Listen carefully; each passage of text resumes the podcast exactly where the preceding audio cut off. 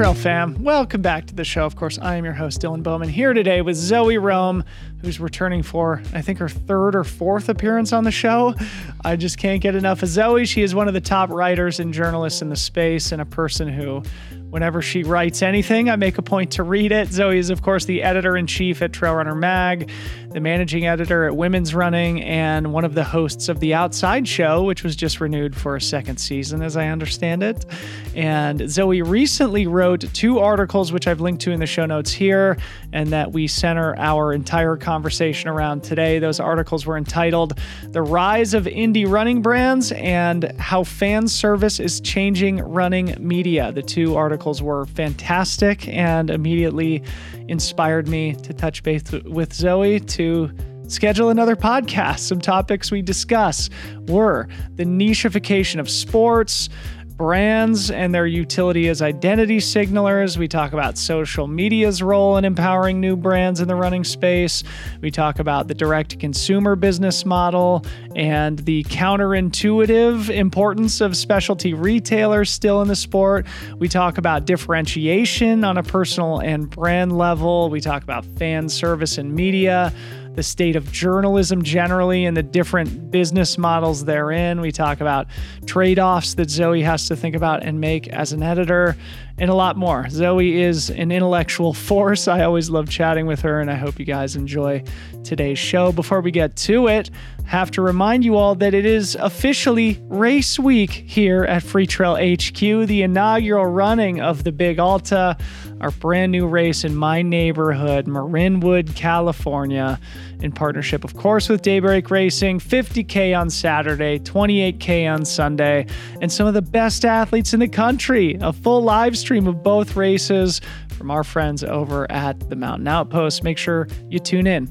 Both that Saturday and Sunday broadcasts will start at 7:30 a.m. Pacific time, with the races actually beginning at 8 a.m. both days. So we'll get started 30 minutes before the gun goes off. Corinne Malcolm and Adam Merry co-host the 50K on Saturday, and then Corinne and Tim Tollefson will host the 28K on Sunday. They're shorter races. The fields are super deep and therefore the viewing experience should be sick. I'm telling you, this course is so good, and I am so excited to welcome everyone here to my neighborhood and the trails that I run every day. Of course, we'll be doing a trail gating on Friday to preview the action of the weekend, so make sure you tune in, is basically what I'm getting at here. Again, all will be broadcast on the Mountain Outpost YouTube channel, which I've linked to in the show notes here. Hell yes. Enjoy the pod with Zoe. See you on YouTube this weekend. The presenting sponsor, the Free Trail Podcast, of course, our friends at Speedland. We are fresh off the launch of the GS PDX, the sixth commission in the Speedland legacy, the beautiful homage to our original product, the SL PDX but built on the GS platform in that trademark Speedland green introducing the GS PDX. This product launch was the most successful to date by far. Honestly, we are happily surprised at the response from the community.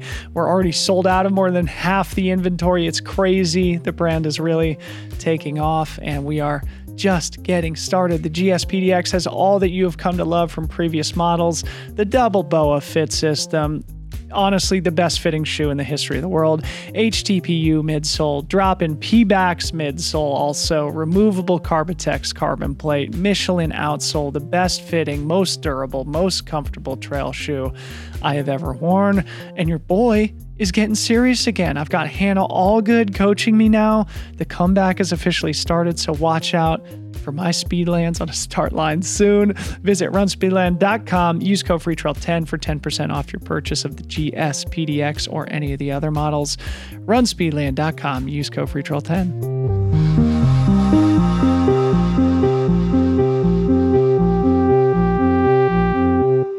Zoe Rom, welcome back to the podcast. Great to see you.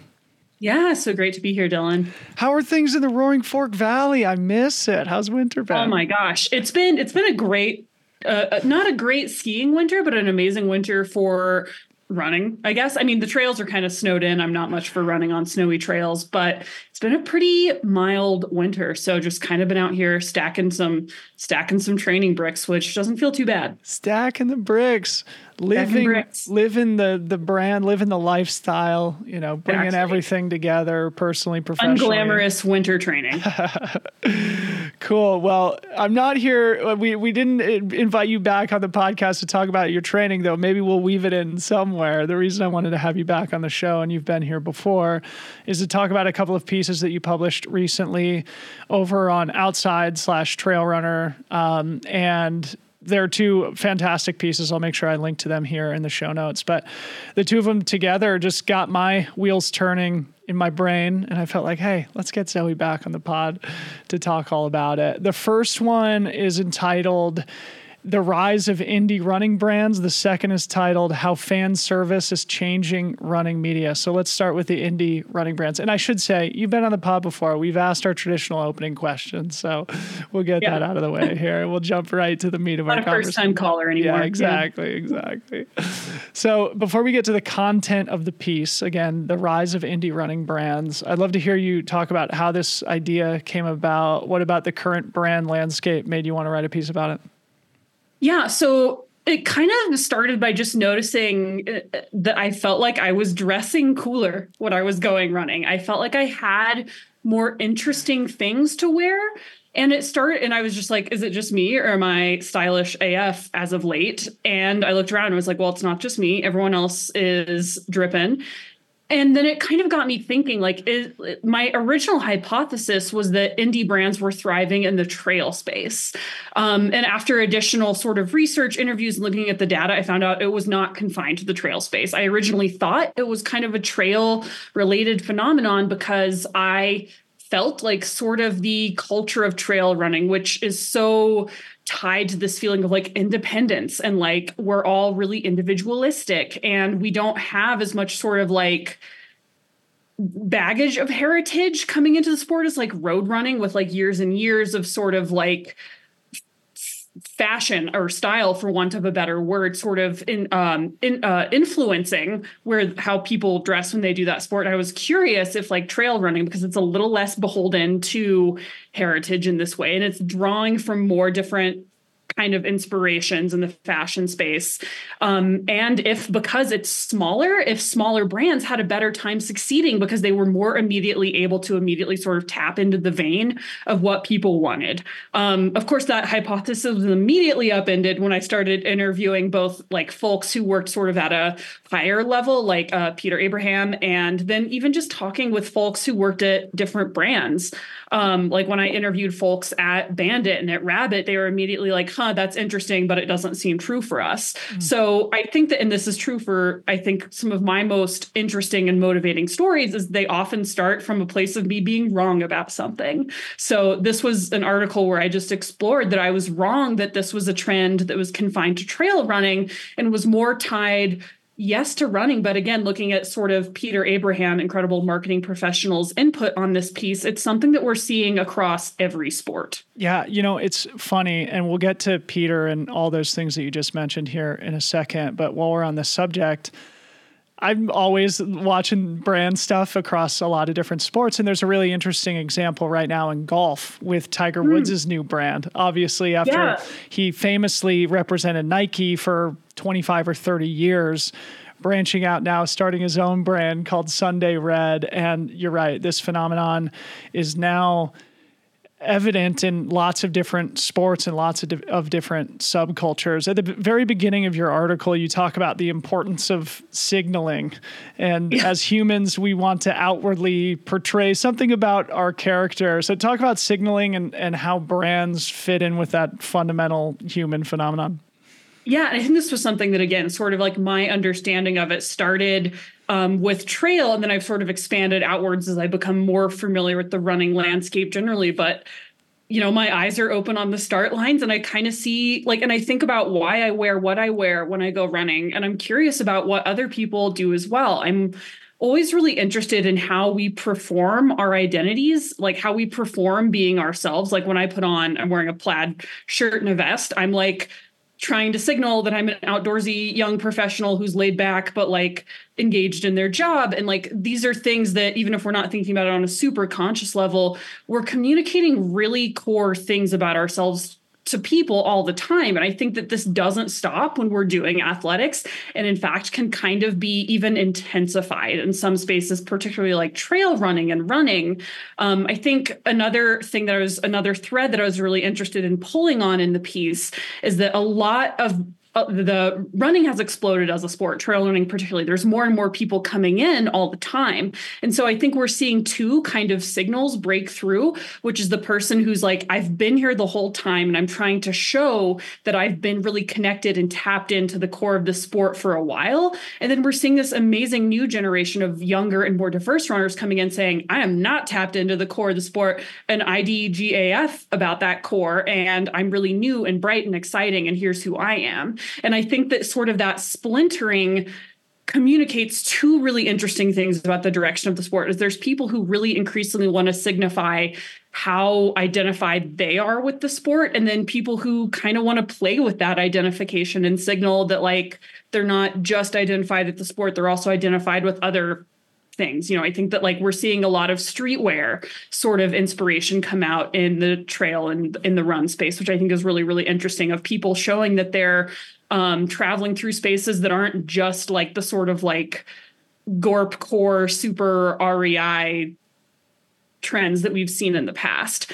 And I think that like looking, I, I just so fascinated at how these brands have really tapped into different um, vibes in, in the space. Like when you see someone in full head to toe tracksmith, you immediately have sort of like a story about who this person is, and they're intentionally communicating that story to you, right? If you saw me in full, um, you know, full satisfy, you would immediately have a story about who I am. You would know specific things that I'm trying to communicate with you about what my relationship to this sport is, what my relationship to the outdoors is, what my relationship to conscious or conspicuous consumption is. Yeah it's so funny because it's kind of more relegated into lifestyle sports right mm-hmm. you say in your piece like trail runners you want to you want to signal that you belong to this community whether you're on the trail or at the coffee shop or at the brewery or something where if you think about people who take part in big four sports basketball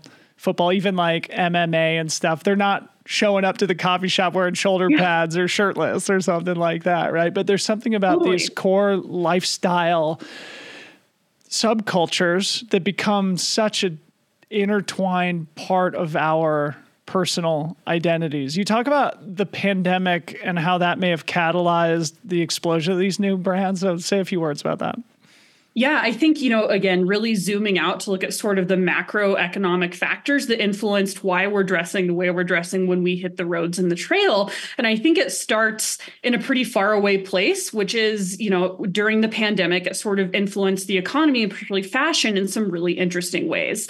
Uh, first of all, we all as a culture swore off hard pants during the pandemic, which is a great decision and I stand by it. Um, athleisure completely exploded during the pandemic people started really really investing in sort of like um, long lasting comfort wear such as like lululemon um, exploded and, and has sort of been on the up and up for many years now. Allbirds has really exploded. And increasingly we're seeing that people instead of investing in like chinos and loafers want to wear leggings. They want to wear joggers. They want to wear technical apparel, even when they're not rock climbing, recreating, trail running, whatever it is they do. Um, we're all sort of leaning into comfort and signaling that we are people of leisure and recreation, even when we're at work. Um, increasingly, I think another thing that we see sort of as a macro uh, macro sort of factor in this is that like free time to recreate and exercise is increasingly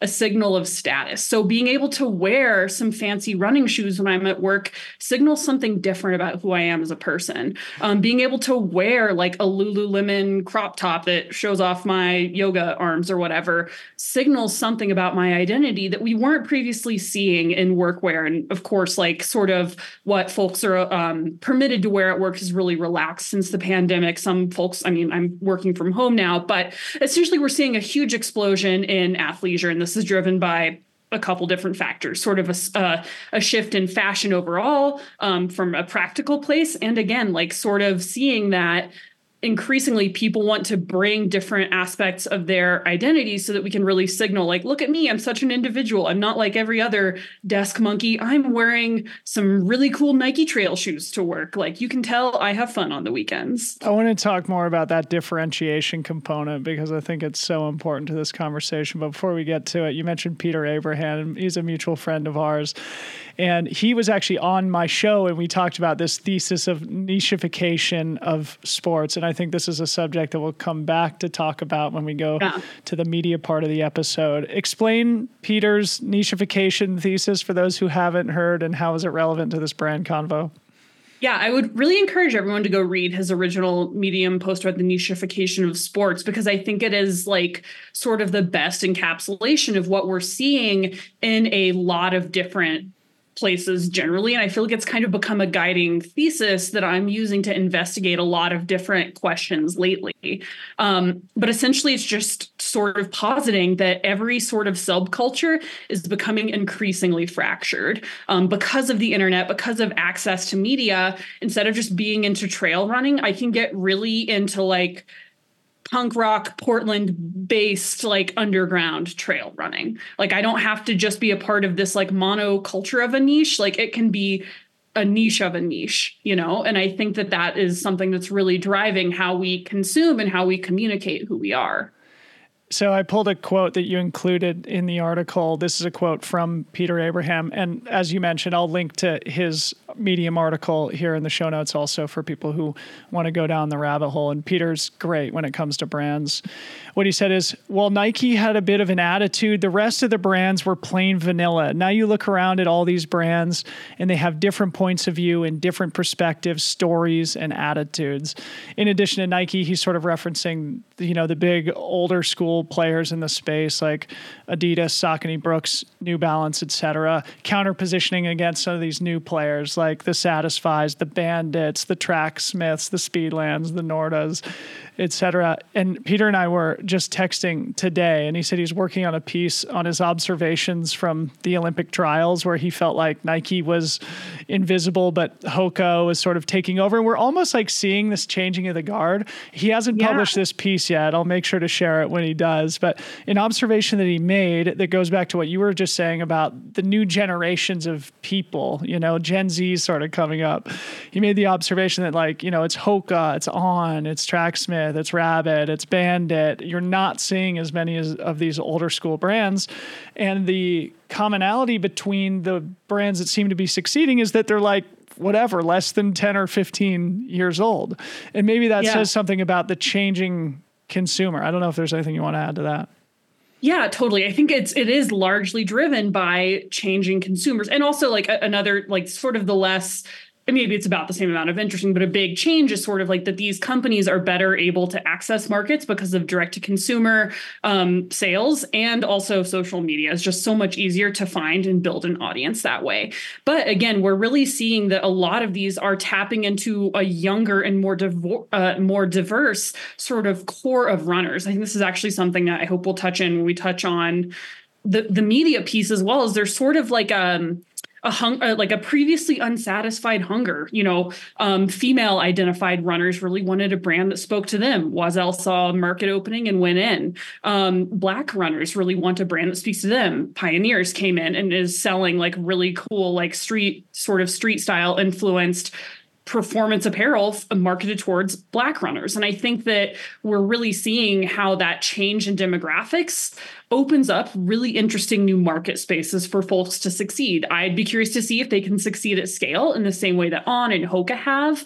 Um, but again like we're seeing folks who don't want to just wear the like sort of like neon color like um like I guess like in cycling it'd be called Fredly, like really kind of dorky apparel, but for runners, people want to wear like the really cool bright artist prints from Janji. They want to wear the really feminine and like floral, cute, like flatteringly cut Oiselle clothing. If they're really competitive, maybe they want to signal that they rocked the Berlin Marathon with a Tracksmith singlet. And I think in the piece I say that these brands aren't selling shoes and singlets, they're selling vibes. And these brands are incredibly savvy at tapping into what they see on social media and sort of feeding back into that with really interesting um, niche offerings that really speak to a certain type of runner. And as more runners come into the space, obviously those people are going to want something that speaks directly to them, but people also want to define themselves in contrast to other people, right? So like maybe you're like the sort of like preppy New England tracksmith type, or maybe you're the opposite of that and you want the super expensive pre-ripped satisfy cotton t-shirt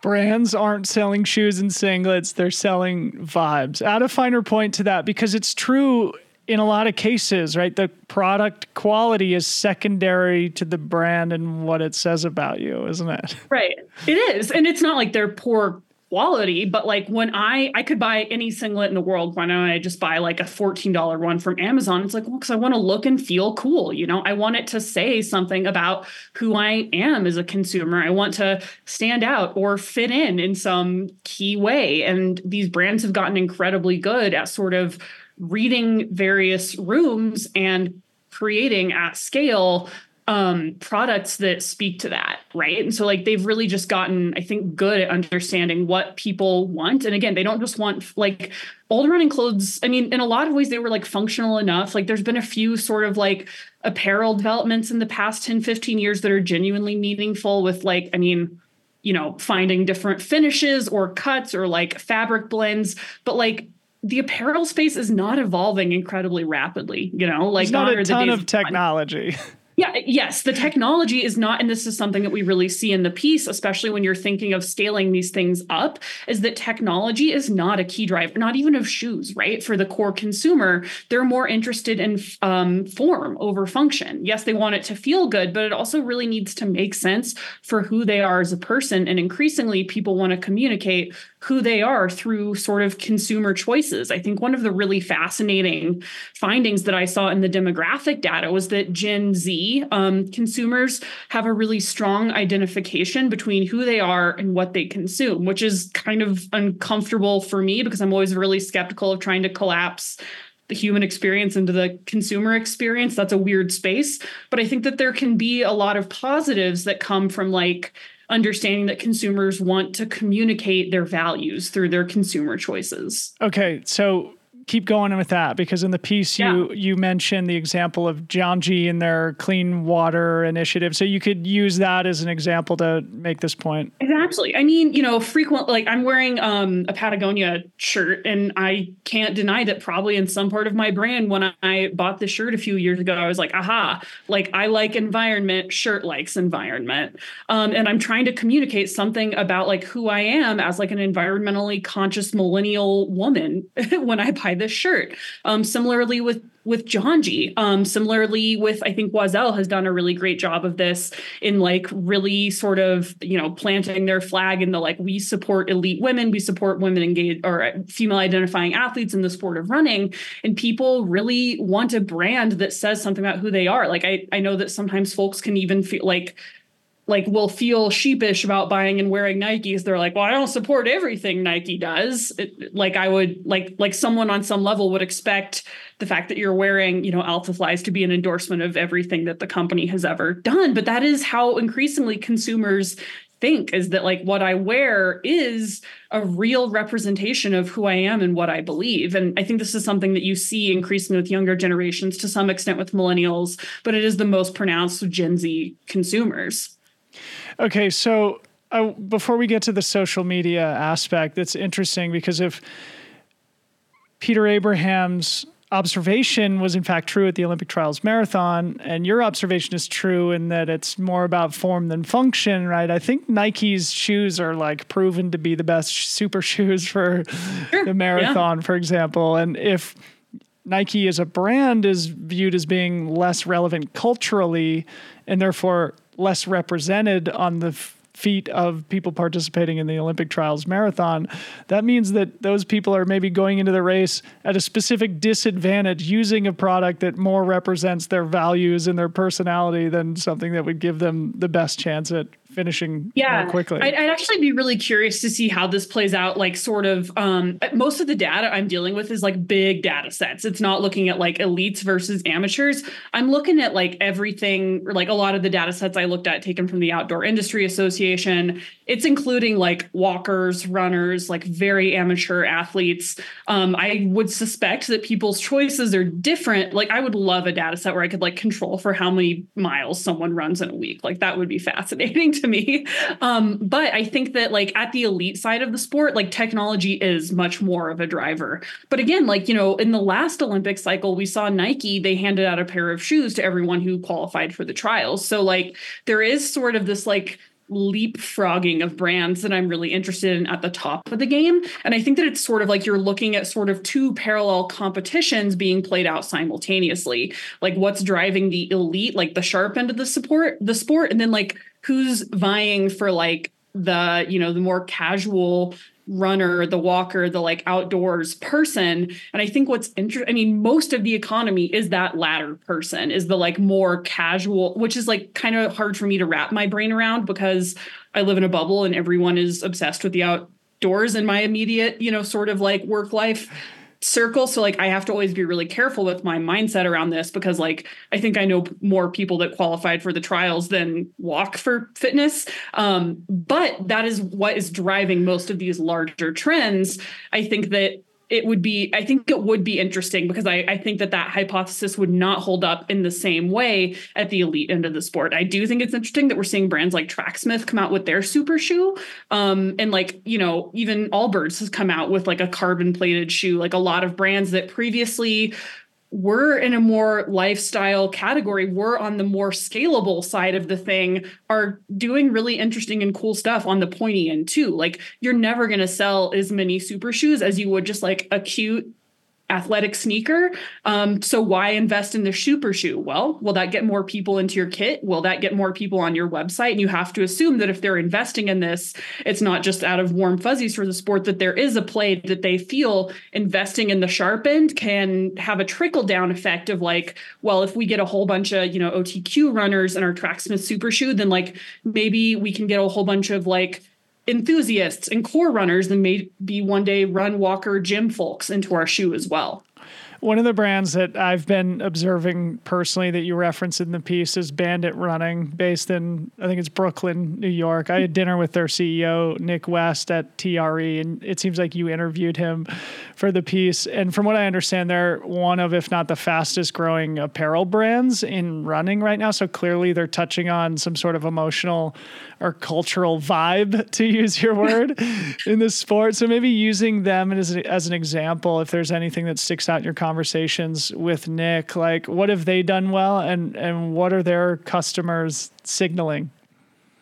Yeah, I think some things that really stuck out to me that kind of set Bandit apart is that in a few other running brands I spoke to, they really talked about how running specialty continued to be an important part of their strategy. Uh, not so with Bandit. They are really interested in showing up in person at events, um, but they sort. I asked them like, to what extent is like in person sort of stuff more important than social media? And they said that both were really important for them, which was kind of curious to me because you know going to mostly trail events, I hadn't seen a ton of like bandit pop-up shops till I went to the Boston Marathon. Or like, wow, these folks have a huge presence.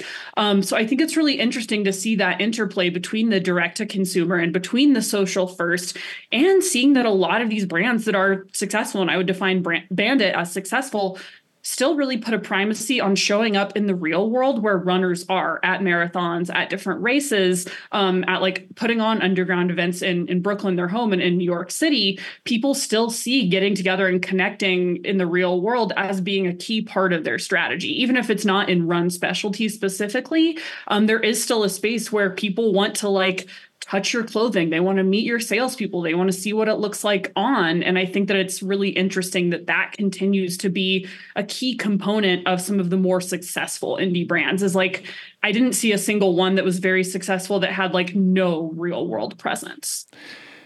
So perfect segue because I want to spend some time now talking about, in addition to the pandemic, the other major catalyzing force is the internet and social yeah. media. So say a few words about how internet and social media specifically have empowered these new disruptive players in the market.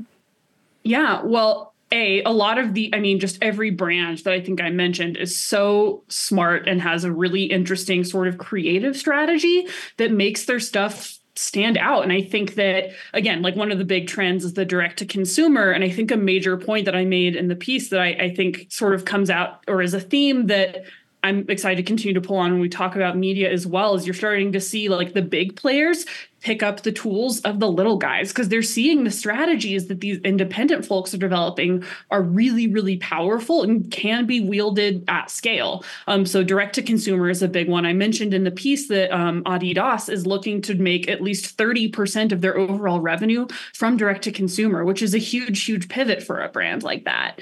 Um, another thing, like you said, is social media. So a lot of these brands have really robust sort of like ambassador influencer presences. And increasingly, Instagram isn't just a place where we share pictures of our avocado toast like we did, I guess, eight years ago. Um, now it's like we encourage people to consume our lifestyles directly and indirectly.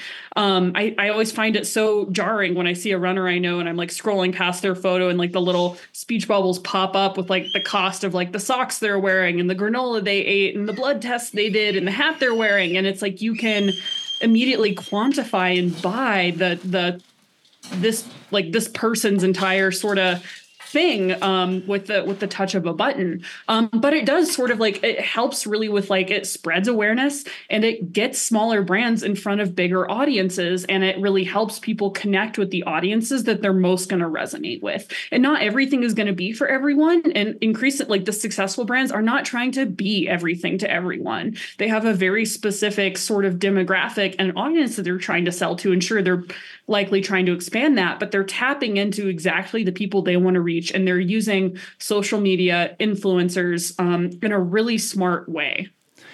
I want to come back to the D2C conversation because I think there might be an interesting tension here that's just popping into my head. But before we do so, let's go back to differentiation yeah. because yeah the market has become increasingly fragmented with social media. In a lot of ways, society has also, right? Because society mm-hmm. yearns people, you know, average, normal people, independent of what sport they participate in, yearn for differentiation. And sometimes what sport they participate in is part of their differentiation. And it's getting harder to differentiate when everybody is observing each other on these digital platforms. And my my feeling, my thesis is that artificial intelligence is only going to make this worse because you know it's going to make us not only need to differentiate from one another but also differentiate from our robot overlords.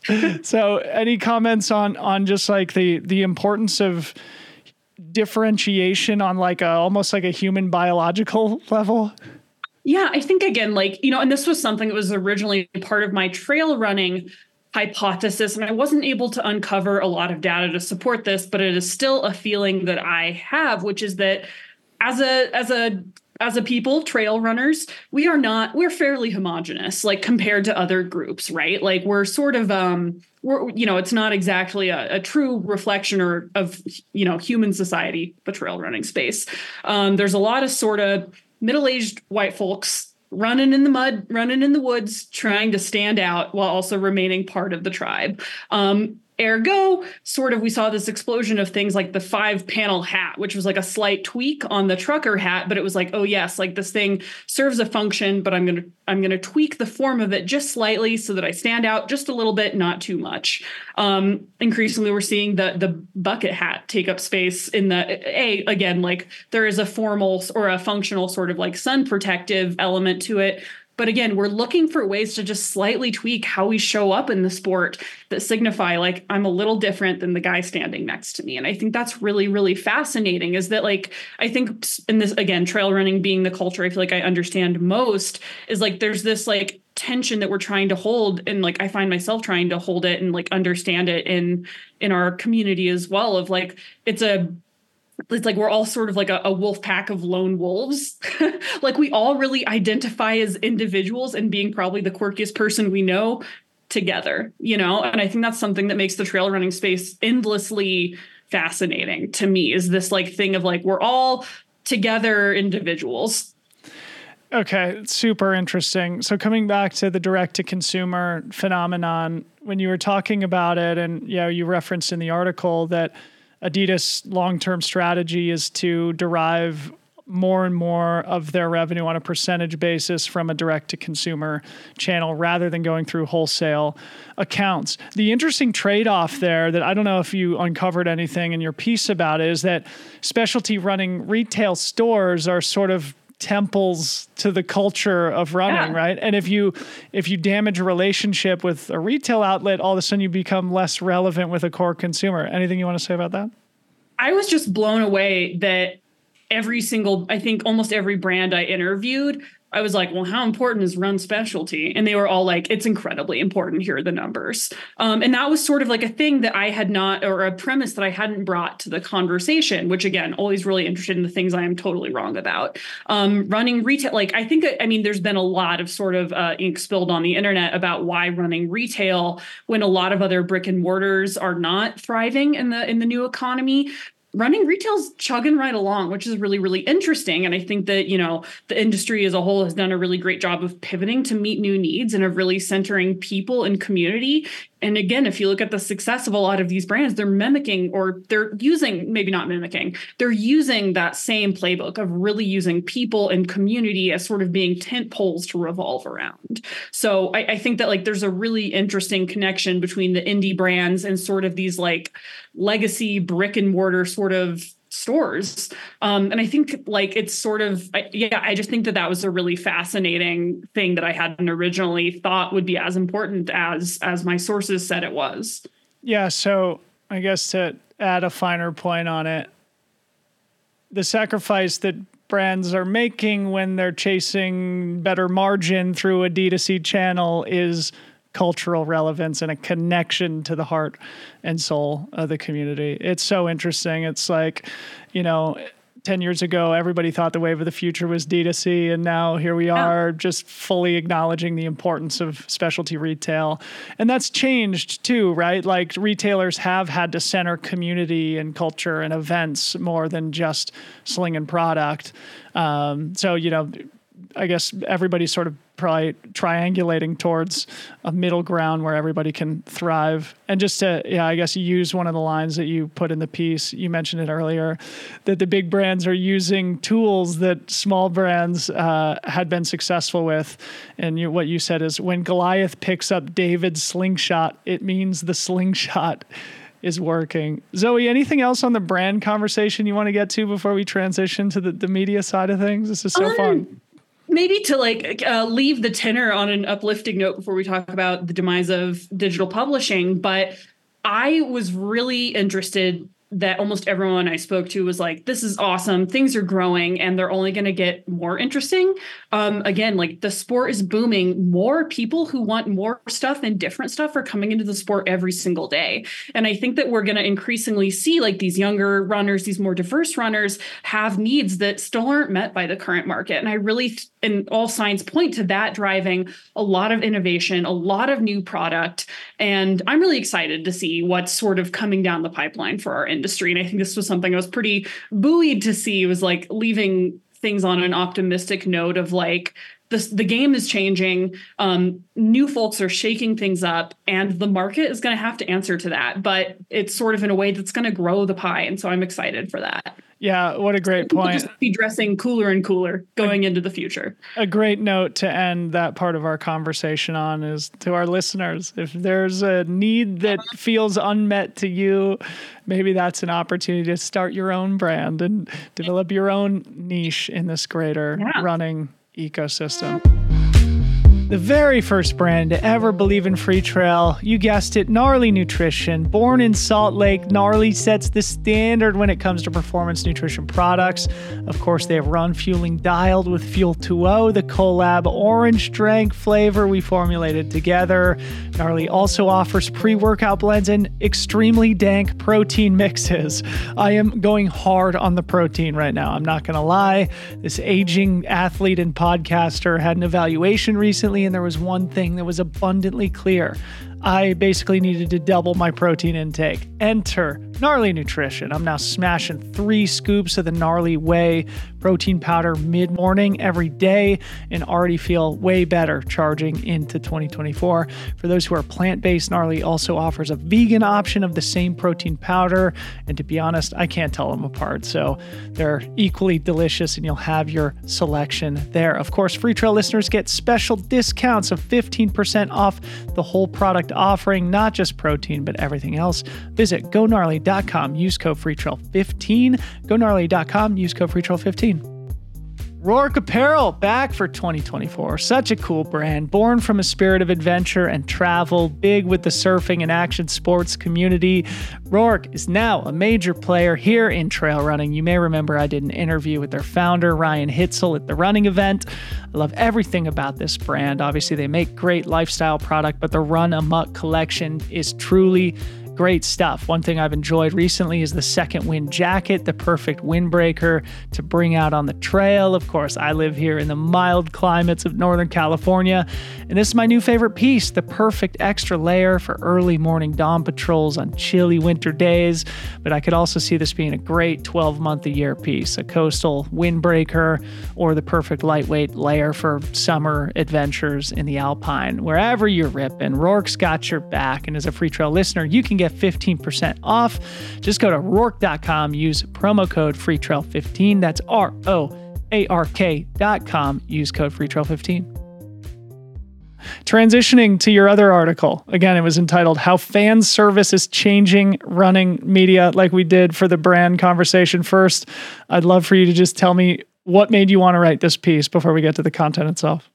Yeah, I mean, really, the idea came from uh, thinking about the Marvel cinematic universe and the demise of Marvel in the film industry. And increasingly, a lot of film critics were pointing at fan service and the feeling that these like Marvel superhero movies, um, instead of trying to develop new interesting storylines, kind of became increasingly pandering to the fan base. And that struck a chord with me. And I feel like there's a way in which that can sort of be um, a, a, warning or an invitation to inquiry for for running media and for media generally because i think it's been a really or i don't think data shows all signs point to this being a really tough time in media. Um, I saw a statistic from Poynter that over 20,000 jobs in journalism have been lost in just the last calendar year. Um, that's a lot of folks laid off. Pitchfork just closed up shop. Sports Illustrated um, closed out, or Pitchfork got acquired by GQ. Sports Illustrated lost its licensing. Um, Huff HuffPost shut down their news wing. BuzzFeed shut down their news wing. Vice is on life support. Vox had huge layoffs. The Washington Post had huge layoffs. So this is everything from like legacy media brands to a, a brand I know and love like Pitchfork, which was this like, which I think is actually a pretty good um, analog for our conversation, a really core niche publication. And everyone is struggling in the current sort of media economy. And I was really curious to explore why. Okay, so stepping back, for those who aren't as in the weeds about the media and journalism industry as you congratulations you to you and your mental health. Right. Well, give a give sort of like a macro synopsis on how things have changed in the last 10 or 15 years and maybe also how it mirrors Peter Abraham's thesis on nichification. Yeah, well, I think to uh, go all the way back to the days of, of William Wordsworth, I'm going to zoom. I'm going to do a very journalism thing, and I'm going to zoom entirely too far out. But um, I was I've, I've been reading a collection of William Wordsworth's letters, and he I was recently reading a letter that he wrote um, where he was hand wringing about the fact that his small town England newspaper was going to move to twice a week publication. And oh no, this signals the absolute demise of thoughtful, nuanced journalism with twice a week the papers coming. Who has the attention? Who has the time? Um, so I do want to situate this in the context of like journalists being worried about the death of journalism is a very proud tradition in our industry. It's one of the things we do best. And I'm in good company when I am scared as hell about the future of our industry. Thank you, Bill Wordsworth. Um, but I think, you know, most immediately what I look to, particularly in the world of sort of mid sized and niche publications, are things like the rise of, um, I mean, essentially, like uh, sort of one of the macroeconomic things is um, increasingly advertising has been tough. The economy struggled during the or post pandemic, and things are you know starting to look up. But increasingly, advertisers have been really risk adverse, and now they're spending the majority of their money with just three companies: Meta, Google, and Amazon. Um, so, sort of middle sized companies like Outside Inc. Um, are sort of caught in the middle in a tough place where a lot of advertisers just aren't spending their money with us anymore. Um, increasingly, a lot of the ways that folks consume media isn't by, I mean, it sounds like almost antiquated to like, I go to a homepage to look for the news. That's not how anyone consumes media. People find it on social, people send stuff, they subscribe to newsletters. The way that people consume this stuff is really changing, and our, our industry has been not as agile in responding to it. Um, so, sort of the like, the ways people find us is changing and the ways that we earn revenue is really dramatically changing. So that sort of makes for a challenging uh, confluence of factors. So bring it back to the nichification because we are seeing the slow death of a lot of, especially local newspapers, for example. Yeah. But now that's unbundled to where any guy can start a Substack on the Denver Broncos, right? So instead of reading the column in the Denver Post about the Denver Broncos, you're subscribed to Larry's Substack, right? And and so yeah, I don't know. Actually, I wish I would have pulled this because it's something I saw recently. Matthew Yglesias is somebody that I read a lot and I have read for a long time and he said something about how wrote about this sort of changing journalism landscape and he was one of the founders of Vox and now he's a substacker, right? And he was like, "Yeah, but it's hard to argue that people are less informed, right? It's just unbundling and nichifying. You just have to now excavate every niche. You don't just get it delivered to your doorstep every morning." Totally, which like in a lot of ways makes a ton of sense. Like if I'm interested in, you know, the Denver Broncos and like um uh, weird weather phenomenon. Why would I read the New York Times? That doesn't answer to my specific needs and desires. But there are going to be thousands of Substacks that answer to those specific needs and desires. Some will be free, some will be partially free with sort of like a paid version some might be entirely paid. Um, and i think that inc- like increasingly media consumers are again sort of like what we're seeing with the indie running brands. Increasingly folks want to consume media that speaks to their specific identity their desires and resonates with their values. So while a big tent sort of journalistic operation might have made more sense for them a decade or two decades ago now people want like you know instead of reading the environmental section of the new york times they're going to read the grist where it has a a perspective and a point of view and a value set that's very clear and resonates with who they are as a person, as opposed to sort of this like objective um, point of view that increasingly we're just not see res- we're not seeing resonate with audiences in quite the same way. So I think like again, and I think again, like just to get to a, a different uh, to echo like I'm, I'm not here to be like yes legacy media has always done everything right. I think one of the major failures of legacy media is the um, failure and reluctance to embrace a diversity of voice and perspectives. I think when you look at like who's really succeeding on substack social media patreons it's people that have really bright bold perspectives and it's a really diverse slate of creators. It's women it's folks of color it's people and populations that have not historically been served by legacy media. And so i am buoyed to see that these people are able to tell their stories on their terms in a way that makes sense for them and reaches audiences that are interested and understand that perspective. It's almost like David is picking up Goliath's tools exactly. now, right? The internet is allowing yes. for it. So so See interesting. How I just write the same piece over and over again, yeah, right. words. No, we're tie, we're tying everything together just here. Riffing on a thesis, and it is a timely moment for us to be having this conversation. You just rattled off a bunch of the bad news that's been happening in newsrooms and media publications around the world and around the country. We've sort of been talking around it. Speak specifically, introduce the concept of fan service to the audience because yes. that's important. So, um, this is this took me on a weird internet rabbit hole, but originally, fan service comes from Japanese manga communities, which is not a corner of the internet I traffic in frequently but essentially it referred to but it's sort of been like zoomed out to refer to any time creators like intentionally tweak a storyline or the presentation of a creative work to appease a fan base.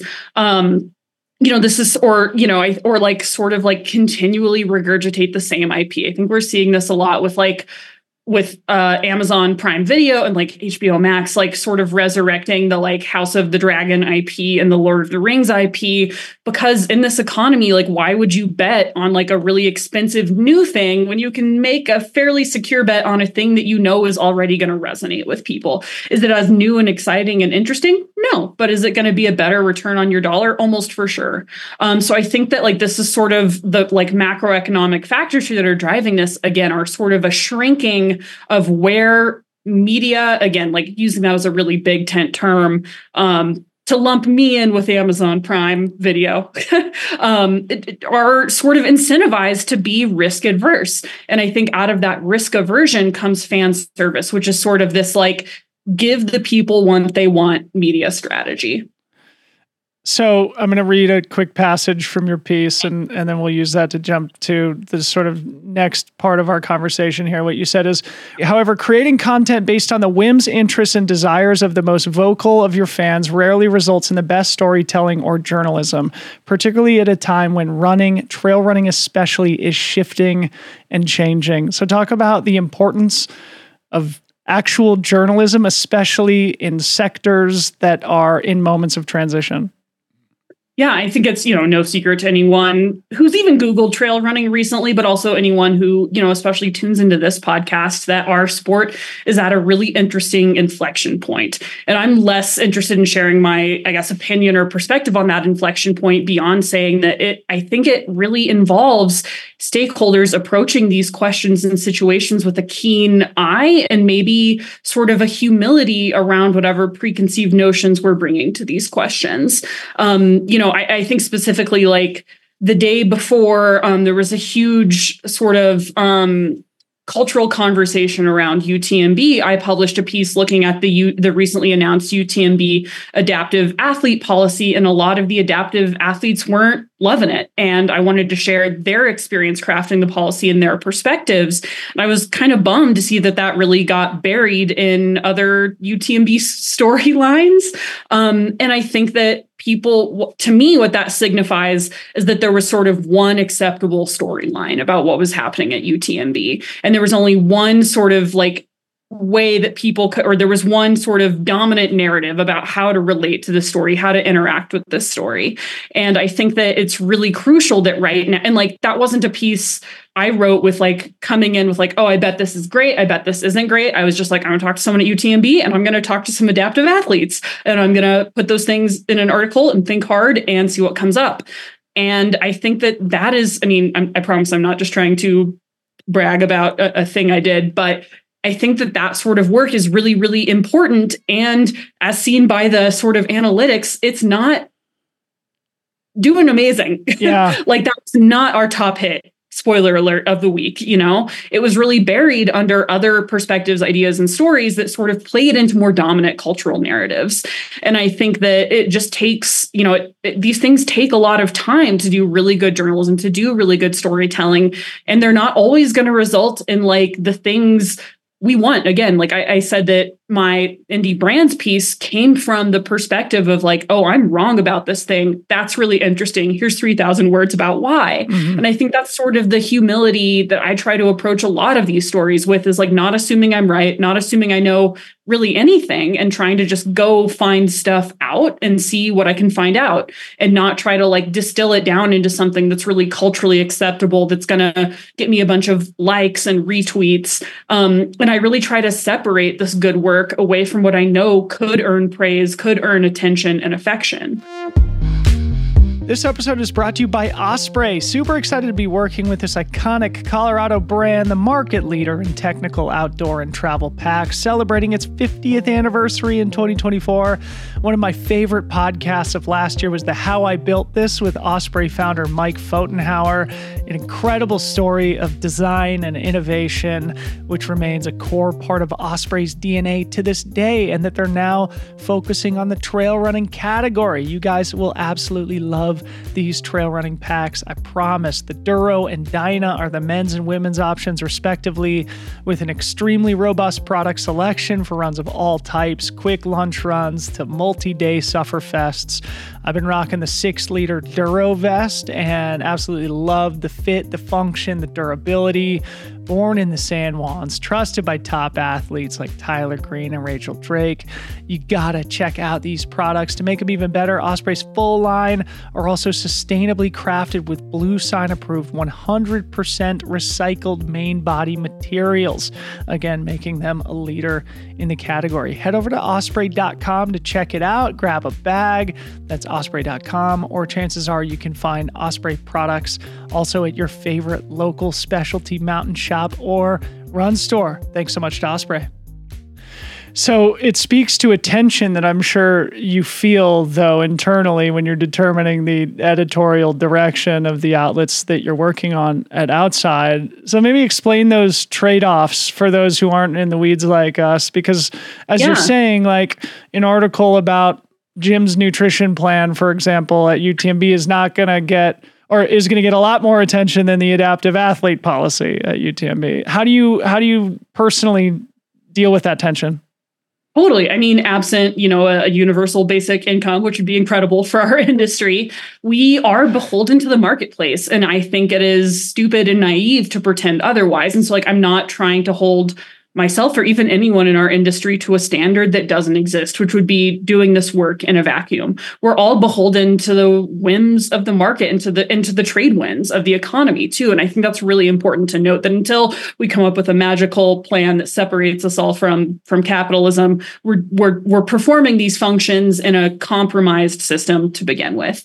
And we do have to generate things that essentially we always call it sort of like keep the lights on content.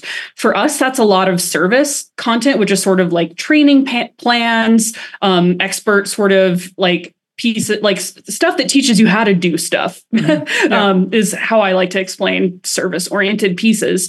Those are a really big hit for us. And as a journalist, like it's less, sometimes can be less interesting and fulfilling for me to be like, here are five different experts telling me how to do a threshold run sufficiently than like talking to adaptive athletes or exploring like um you know different like environmental themes or something i'm always really interested in exploring women and equity and diversity. Those things are really important but if i only ever did that we would be out of business yesterday. Um, i know we all like to believe that we're amazing really conscious and savvy consumers but the data would show otherwise. Whenever i write about the environment or write about women that stuff is not what like pays the bills unfortunately. So we have to do the stuff that does pay the bills in order to make space and make time for the stuff that is really important and the stuff that is hard to take time and space for but that as journalists and writers we all really really believe in too. Um, so again i'm not trying to like hold up like what i'm doing is like and i have found the way to divorce myself from the economy. I am absolutely beholden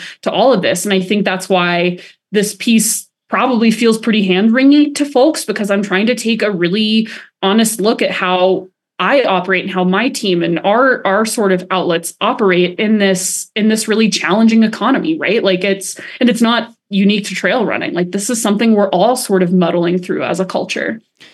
And media is just like a notoriously hard business. There's really like yeah. two reliable ways to make money advertising and subscription. I think you sort of make the argument that subscription can exacerbate this fan service concept. Am I am I right in that? Elaborate on that. Um, I think it really. I think it it. So it depends. So it depends on the scale of the publication. I think when you look at so sort of um, when you look at the data in the media industry, the publications that are struggling the most are mid-sized publications. I think that outside and run sort of fall into that.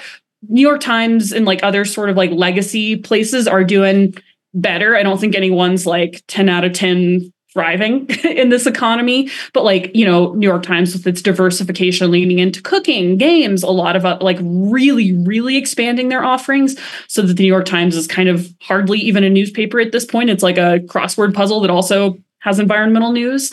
Um, that's a really savvy play in this market. And they're using a lot of the income from their games and from their recipes to subsidize the journalism.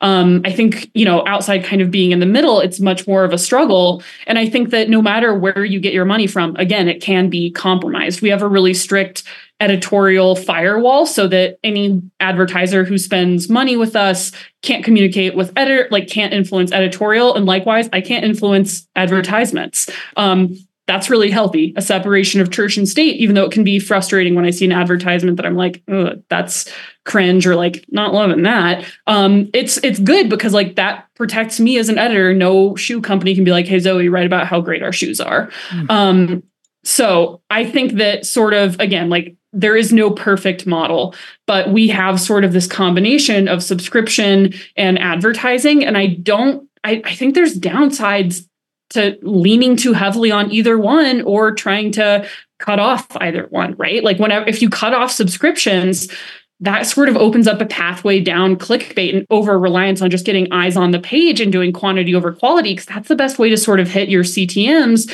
with advertising. Um, if you were to take advertising away and become beholden only to subscriptions, again, super like dependent on like how do people feel about the economy because one of the first things people will give up when they feel financially squeezed is their subscription to a recreation based outlet, right? Like I'm not, you know, I'm not putting their kids through school. I'm not performing an essential service, even though I like to think I'm important and worthy. Like I'm not essential. And that's again, like we see subscriptions sort of teeter when the economy is, I mean, similar with advertising, but in the same way, it's sort of like you see sort of overlapping different seismic needles. I think that when you get down to like the smaller scale, um, people can become very beholden to um, subscriptions. And I think that this is something again, like I, is not at all unique to the trail space. I definitely, or to the run space, I see it play out there, but I think you really see it even with like political journalism. Like, why would I read an objective New York Times sort of approach to something when I can subscribe to a Substack that speaks exactly to my current leanings and is just going to validate how I feel. Um, and I think we've really seen this with increasingly, like, especially in the political tenor of a lot of um, coverage in our world is that things become increasingly sort of extreme on either end of the spectrum because it doesn't pay to be moderate and it doesn't pay to be nuanced. It pays to enrage people, to make people fear, and it pays to make people feel happy and comfortable. And something that's in the middle doesn't really do that. So people are increasingly incentivized to have like really takey newsletters and to really just sort of like find something that works and then do that, but to the 11th degree when they find something that strikes a chord with their audience. So, like, I, I mean, I feel like you can see this in like debates as like, I know this, it's not totally silly, but like, there's a lot of like um, aerobic deficiency syndrome is something that I see people really enjoy fighting about on the internet and creating substacks and podcasts around.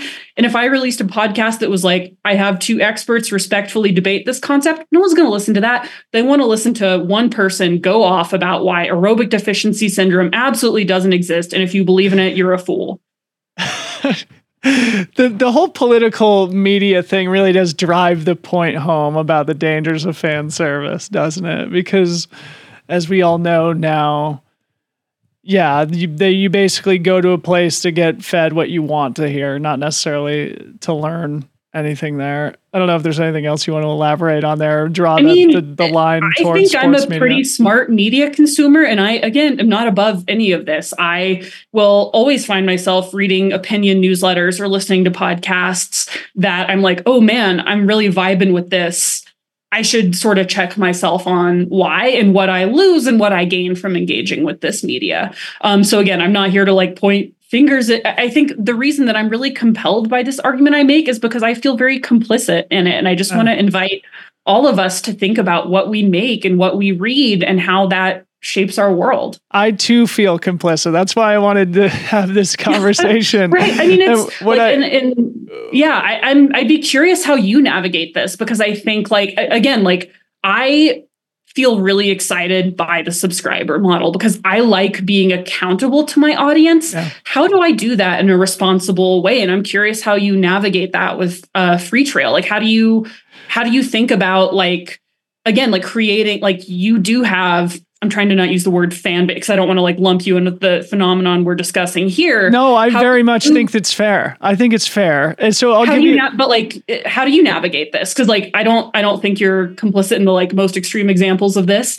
and I'm curious how like again how do you have a viable business that eh, how do you do it? Yeah, well, this is why I wanted to have this conversation with you. And I guess to pull back the curtain for our listeners, when I sent you the email, is something to the effect of it'd be fun to talk to a, a, you know see what a generic sports dude can learn from a trained journalist. And certainly what with what you do at trail runner and at outside it, it's more journalism where Freetrail is more entertainment i would say right? They're like therefore more fan service. Like i'm not a trained journalist. I am a fan. And frankly i can't afford to pay journalists. So like I also try not to be a, you know, just like an engagement farming machine that's, you know, yeah. capitalizing on provocative topics in the sport. I try and be, you know, tasteful about what conversations I engage in and try to be unifying and not divisive and stuff. And obviously, we all know that division and provocative topics do drive more attention and can be beneficial to media businesses in terms of just like making establishing your brand and probably driving additional revenue. And so I do feel the tension, right? And our business model yeah. does rely on both advertising and subscription, but it's not subscription in the same way that outsides is. Like ours is more of a community model rather than a, you know, a, a content based, you know, um, you know, something that's supportive of a journalism infrastructure, if you know what I mean. Right. But I think that that community is like a value proposition outside of the like, oh, this guy is regurgitating exactly what I want to hear all the time. And so, like, I think any ability to diversify your offering sort of helps get get us all out of that space right like if all you were doing was writing a newsletter or putting out a podcast that's like the more the more different streams you open up, I think that that sort of opens up complexity. And I mean, obviously, we're seeing bundling being a really big thing in the media space. That's something outside does. Increasingly, streamers are doing it in a way that I think is hilarious because they're basically just reinventing cable. um, I was going to bring that up. Like this whole new sports bundle yeah. is basically a reinvention like, oh, of cable. Netflix is just sports now. but it's it's sort of like to what we were talking about earlier, where with the retail versus D 2 C concept where everybody thought that D2C was going to be the wave of the future. And now retail has never been more relevant, at least at the grassroots level. And now everybody thought that cable in the bundle was dead when it comes to, you know, television and streaming, but really it's just a streaming version of cable that's reemerging, yeah. isn't it? And I mean, again, when you see the big guys pick up the tool of the little guy, that's interesting. You should pay attention. If you look increasingly at what outside is doing using social first storytelling, we hired influencers to help with our coverage of the Olympic trials at Outside, right? Like we are leaning into the tools that are actively dismantling our industry. That's interesting, you know? Uh. Like what is that going to lead to? Cuz like I don't see increasingly influencers being like, "Oh my gosh, legacy media was so right. We should take forever to fact check this stuff and include multiple sources." They're like, screw that, I'm gonna do my thing. And legacy media is like, oh, that's interesting. How can we use that? Actually, even dating back to my days at NPR, I did a training when I was an NPR journalist on how to share more of my personality online and on social media. And it made me very uncomfortable because I kind of had this space of like, I thought all I had to do was like be capable and show up and do my job. And I didn't have to be likable and fun online but it doesn't matter how good a journalist you are if you're not good at disseminating your story if you're not good at storytelling around your story. Um, a as professional storytellers that would hopefully give us an advantage to some extent but b there's also disadvantages because a lot of the stories i want to tell are not super popular. Women environment equity and inclusion very important. I know we all know they're important, but again, if you saw the data, you would know how vulnerable a space that is to lean into. Um, so again, like increasingly, we're seeing legacy pick up the tools of the little guy. The Atlantic leaned huge into subscriber only newsletters. Outside is going to do a similar thing. Um, our like the big guys can only survive when they have the same sort of agility and accessibility that we're seeing like influencers folks like uh, i'm not saying you're an influencer. I, I, would, I don't know how you would describe what you do actually so you're not going to offend me at all. You know i'm as self-critical like, it, it, feels inaccurate to call you an influencer. Um a new media startup? Does that sound that sounds like fair yes. a nonsense word? Yes. great. Generic sports dude. a self-described generic sports dude. But like Uh, we have a, at outside run we're increasingly leaning into a, a, voices column which is trying to better spotlight like folks who you know haven't had their brains addled by years of j school and internet education to just be themselves and talk about how they identify with the sport. So I, I think again like we're not seeing the industry lean away from these things. And i think that there's like going towards the thing that scares me, going towards the thing that makes me uncomfortable or is interesting, I think is always where like the most interesting creative work is going to be. And also, it's just the only way to survive. Yeah.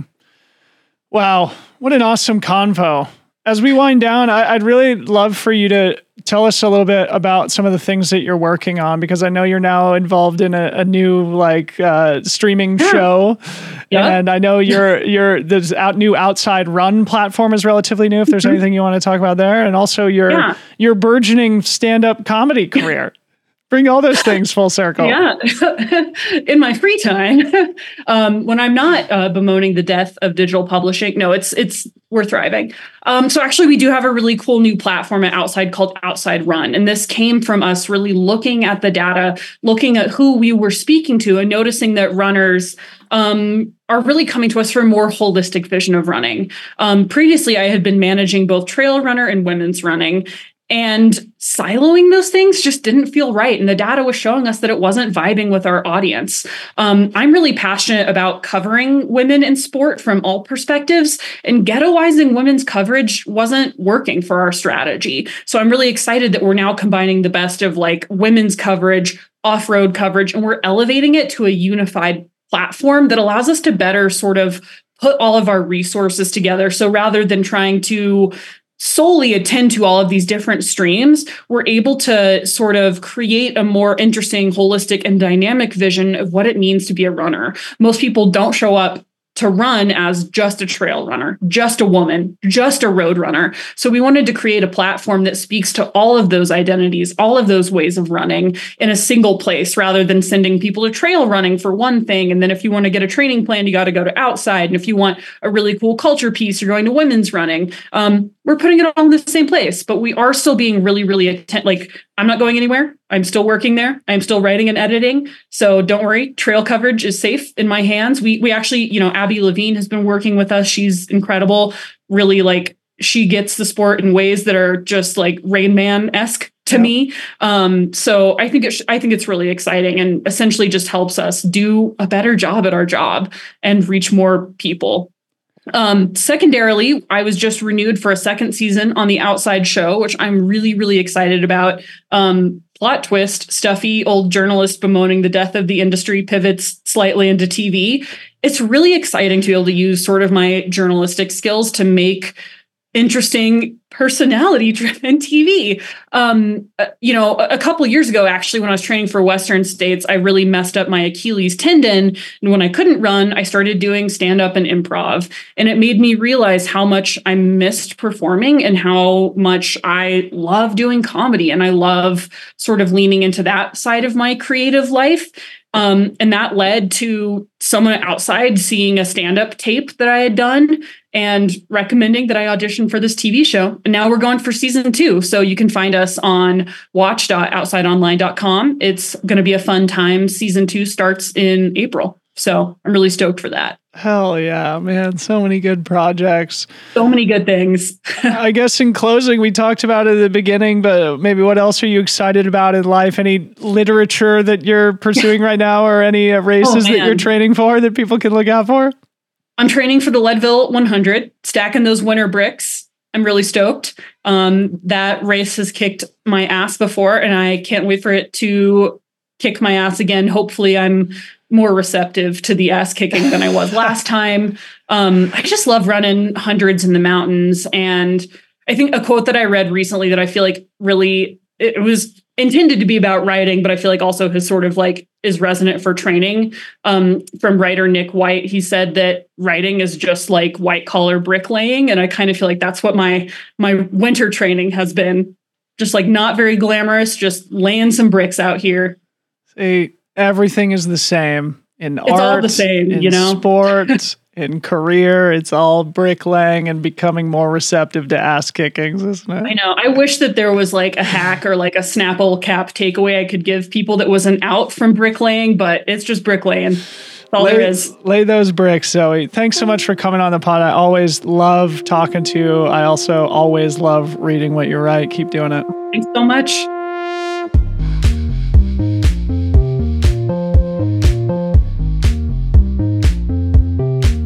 Zoe Rom, the one and only. Holy smokes, she is so good. We need to do at least a quarterly update with Zoe.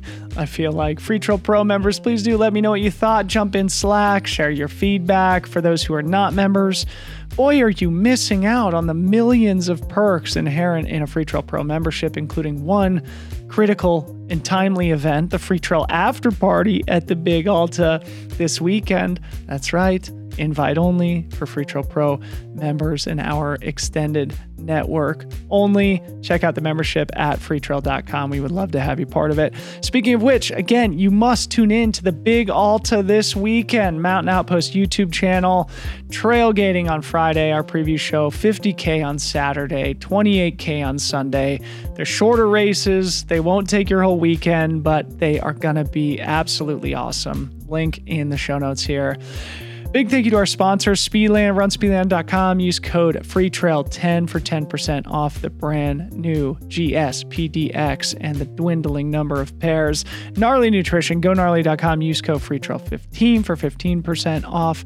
Osprey Packs, leading pack brand globally. Check them out at osprey.com or at your favorite local retailer. Finally, Roark Apparel, roark.com. Use code FreeTrail15 for 15% off this great running and lifestyle apparel brand. Thanks everybody for listening. See you on YouTube this weekend. Until then, love you so much. Bye bye.